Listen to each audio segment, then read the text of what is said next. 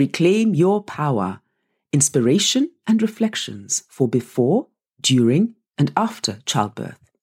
A podcast about birth, getting in touch with our bodies, and talking about things that aren't often discussed or that you may not find in mainstream sources of information.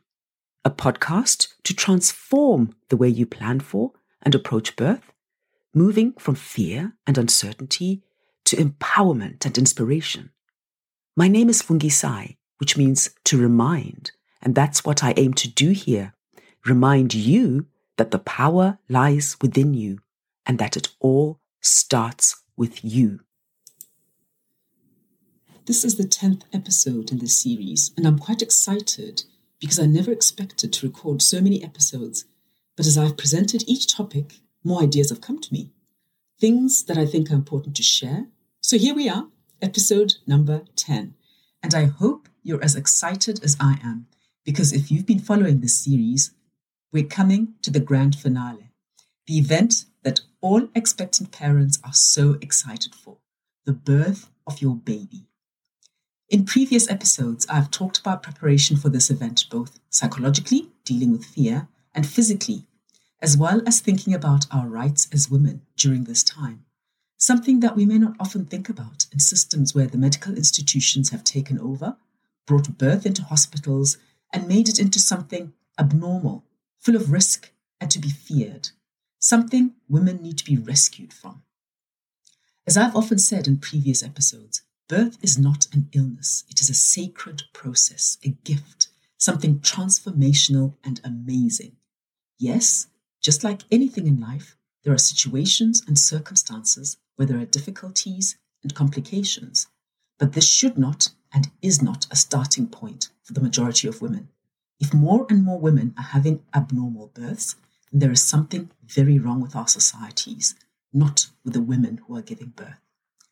So today, I want to reflect on what is called delivering the baby. Not a very nice term. It sounds like something being brought to you from the pizza parlor. I guess trying to find a better term for this we can call it the arrival or entry of your baby into the world. A grand event where you should be celebrated. And from my experience, this moment produces such a great high for everyone in the room. No one is exempt from the feeling of joy when a baby comes into the world to meet his or her parents for the first time. It's simply magic. But before we get to that magical moment, there's some work to be done. Now, in the last episode, I reflected on several experiences that I have had or techniques that I and many birthing women have used to help bring us to this point and help ease this process, the actual birthing of your baby. Remember, in a previous episode, I mentioned how the tailbone lifts to make more space in the pelvic region where the baby is moving through the birth canal. This is the area between your cervix and your vulva, so basically your vagina. I talked about how lying or sitting on your tailbone prevents it from moving and how this can slow down your birth because the area for your baby to move through is limited. So, why do so many women give birth on their backs, sitting or lying on this vital part of their body? It can't be because caregivers don't know this important physiological point, can it? I expect not. Or should I say, I really hope not. I hope that after years of training, your midwife or obstetrician should know how birth works. I truly trust that midwives do. So, what's the barrier to making sure that women can position their bodies optimally for birth? Well, to give a very quick history lesson, we need to understand why childbirth ended up where it is today. And of course, you can find more details in several books, for example, Ina May Gaskin's book. Previously, birth was controlled by women. Men had no place there. We had the knowledge and experience, and this knowledge was passed on and refined from midwife to midwife, from mother to daughter, over generations. We trusted our bodies and trusted our instincts on how to birth, just like animals do. Of course, with poor hygiene, malnutrition, and other environmental and behavioral issues, many babies and mothers died, as there was a lot we didn't understand or didn't know. With medical advances and the public health revolution, many things changed in most parts of the world, and now many more babies and mothers survive, which is a good thing.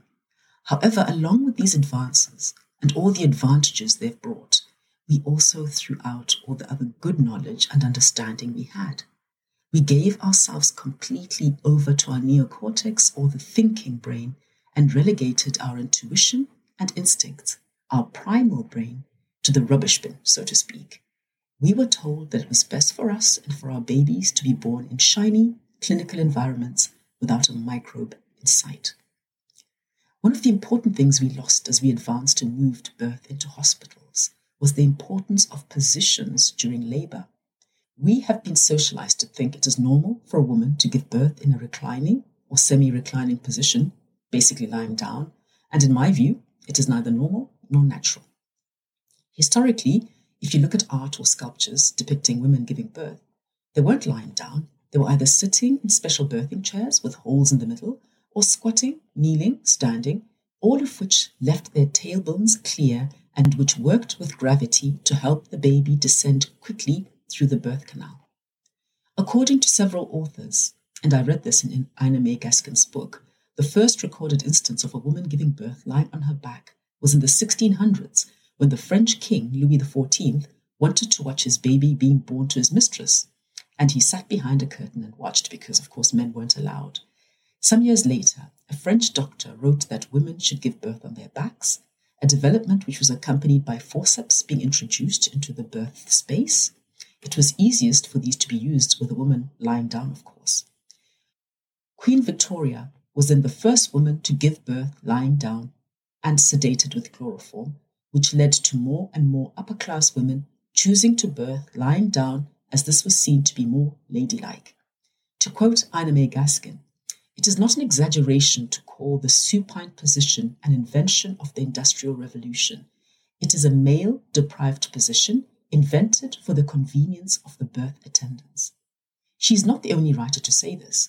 Michel Odent, himself a man and an obstetrician, talks about how the field or institution of obstetrics has taken childbirth away from women and midwives in order to control birth and ensure the survival of babies. With the Industrial Revolution came an improvement in diets and sanitation in what we call Western countries or the global north, or what you probably know as developed countries, but I don't agree with that term, so I don't use it. But with this industrialization and medicalization of birth, women's knowledge of their bodies was replaced by books and training, and women were now taught how to give birth. Sedation was used, babies were taken away from their mothers at birth to be cleaned and fed and put into nurseries so that mothers could rest while the experts took care of the baby. This made birth all neat and tidy and easy to control, and it made women easier to control. Of course, as women today, we have emancipated ourselves in so many ways, fought to get back our rights over our bodies, but childbirth is somewhere where we have not quite taken back enough control. In some places, there is great progress, but in other places, we seem to be sliding backwards and losing control again. So, my podcast is, in a sense, a call to arms for those who want to hear. I'm not saying we all need to go back to birthing in caves on mud floors, but that wherever we birth, it should be our choice and that we should have environments that are conducive to us feeling safe, cared for, and treated with respect. So, what are the best positions to birth your baby? the positions where gravity works with you, not where you are working against gravity. I can still to this day remember how hard it was being in a semi reclining position during the birth of my first child, sitting on my tailbone, pushing hard, working against gravity, straining, and not making much progress until my obstetrician decided to give me a helping hand by cutting me. Comparing this to giving birth to my next two children on my knees, leaning forward, and breathing my babies out as I worked with gravity to help me. These were positions that I instinctively took. No one told me to. I just moved my body in the position that my instincts told me was the best. I remember the birth of my first client's second baby, the unexpected home birth. I remember walking into the bedroom in her house, and she was on her hands and knees on the bed. She'd followed her body, and I just watched as she breathed her baby out in that position.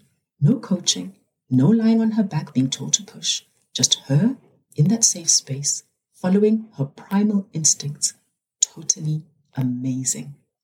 So if you trust your body and give in to your primal brain, your body will know what is the best position for you when it comes to that phase when your baby is ready to emerge. Squatting is supposed to be the best position for giving birth. The pelvic area is most open here. Unfortunately, most of us these days are not limber or strong enough to be able to squat for long periods without cramping up. We're just not used to being in that position. You can, however, have semi-squatting position where your birth, birthing partner and your midwife help support you, either on the bed or on the floor. It may also be easier to squat in water if you're in a birthing pool. You can birth standing up, leaning forward against your partner or holding onto the bed. You can birth kneeling or on all fours. These upright positions, especially kneeling or squatting, help to increase the diameter of your pelvis, meaning that there is more space in that region for your baby to move through. Your blood and your baby's blood can circulate more freely because the baby is not lying on some of your blood vessels.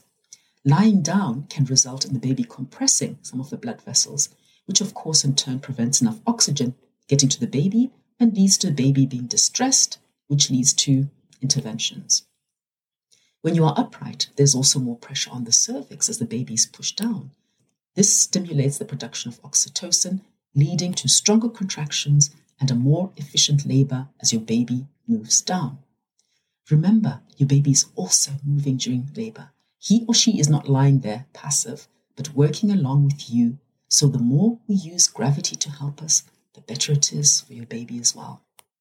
Babies usually get into distress because they get tired after a prolonged labor of being squeezed on and off without moving down, without much progress, which is what happens when you are lying on your back or in a semi reclining position, or if you haven't been upright during labor. Just remember to let gravity work with you and not to feel awkward or embarrassed by being in what may feel like a strange position. As Ina May Gaskin says, let your monkey take over. Monkeys are not in the least bit self conscious, they go with their instincts. When we start to feel embarrassed, it shows that we have not surrendered to our primal brain and let our instincts take over. We are overthinking things. You need to remember to breathe, relax your body, keep your jaw and your limbs loose, and focus your energy on birthing your baby. So, when you get to the end of the first stage of labor, this is the stage I described in the last episode. The contractions start to be more frequent and even stronger. This stage is called transition, and I've mentioned it several times in past episodes. Transition is the phase when your cervix is almost fully dilated and your baby is nearly ready to make his or her final journey through the birth canal. You may feel ready to push, but it's not quite time. And here, the midwives will give you advice on how to breathe it's useful to really focus on what they tell you at this point. You really, really want to push that baby out at that point.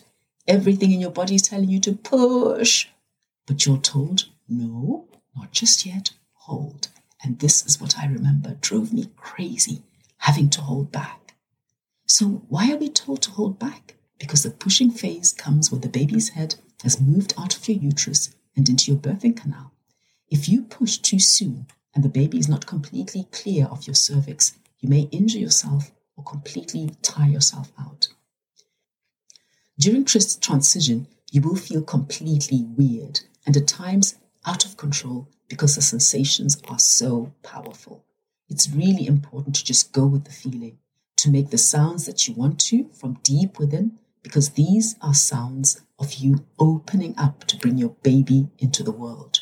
Don't censor yourself embrace the moment. It's one of those experiences that's really hard to describe. It's very individual, and you get totally absorbed.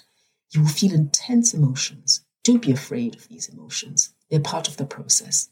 I've heard that some women laugh, sob, swear, scream, basically go through a range of expressions. Flow with them. You are so close to seeing your baby. You are powerful. Feel it, own it, surrender to it. At this point, Deep breathing may give way to gasping because of the intensity, which can cause you to get lightheaded. So your caregivers will usually tell you to pant like a dog or to take short, sharp breaths. I've heard midwives give different advice on how to breathe. Some have said, say, ah, or ha, ha. Whatever is right, go with that feeling or advice to help you get through this phase. It doesn't last too long, although it feels like it's never going to end. And once the baby is down at the entrance of your birth canal, you're good to go and it's time to push or breathe your baby out. The feeling at the second stage of labor is completely different. It's such a relief to get here now, and the adrenaline hormones come into play. They give you that burst of energy you need to get the baby out. With each contraction, the baby is slowly squeezed out, and it's important that this happens slowly because that way you avoid tearing. So the midwives may tell you to stop pushing if you're pushing frantically, because that is a sensation you feel really strongly. A word of warning when you get to the pushing stage, the baby's head is right down there, pushing against your rectum. So you may get the feeling that you need to poo, and you may think, oh, I don't want to do this, and start to tense. Don't. It's your baby's head down there putting pressure, and you just need to relax. If something else comes out at the other end, well, that's just natural. It was taking up space. This is no time to be modest and embarrassed. The midwives are used to it, and they will quickly wipe it away no harm done. Giving birth is not a time to be prudish. Let your inner primate out and let it all hang out, and the process will be so much easier. If you want to roar, then roar. As the baby's head emerges, you'll feel your vulva stretch. It can be a stinging or burning sensation and can be quite uncomfortable depending on how your baby's head is positioned. Remember, our bodies were made for this, and so just relax. Remember the sphincter law. Keep your mouth open, your jaw loose, and breathe, and your sphincter will relax too. I remember with our second son, his head kept sliding back up between contractions, and this drove me crazy. But this was just part of the process, and the midwives reassured me. If you're feeling tired, just hang in there. You're almost there. Take the time to breathe between the contractions. Now, the stage feels completely different because now you're getting your baby out so you welcome the contractions more happily because you understand exactly what they're doing as they squeeze. Birthing the baby's head is the hard part. But once that head is through, and this will be so much easier if you're not lying down, the body slips out easily and it's a wonderful feeling. Then the endorphins kick in and you get an amazing high. It's a feeling I can't describe. It's an immensely deep feeling of joy and excitement and exhilaration all mixed together. You did it. The birth of your baby represents the end of one journey and the beginning of another equally important and incredible journey. I'll end this episode, the final one in the Birth Your Way series, here. In my next episode, I'll reflect on the time immediately after birth, which has been called the third stage of labor, where I'll talk about what happens after the baby is born and also how the way you experience this is important for attachment. I hope you will join me. If you have found my podcast helpful, interesting, thought provoking, or even challenging, please share. I would also appreciate any comments or reviews. My podcast is now on Apple Podcasts where you can leave a review. I'm always happy to hear what you think and to learn. Thank you for being here, for listening. This is Fungisai reminding you to reclaim your power.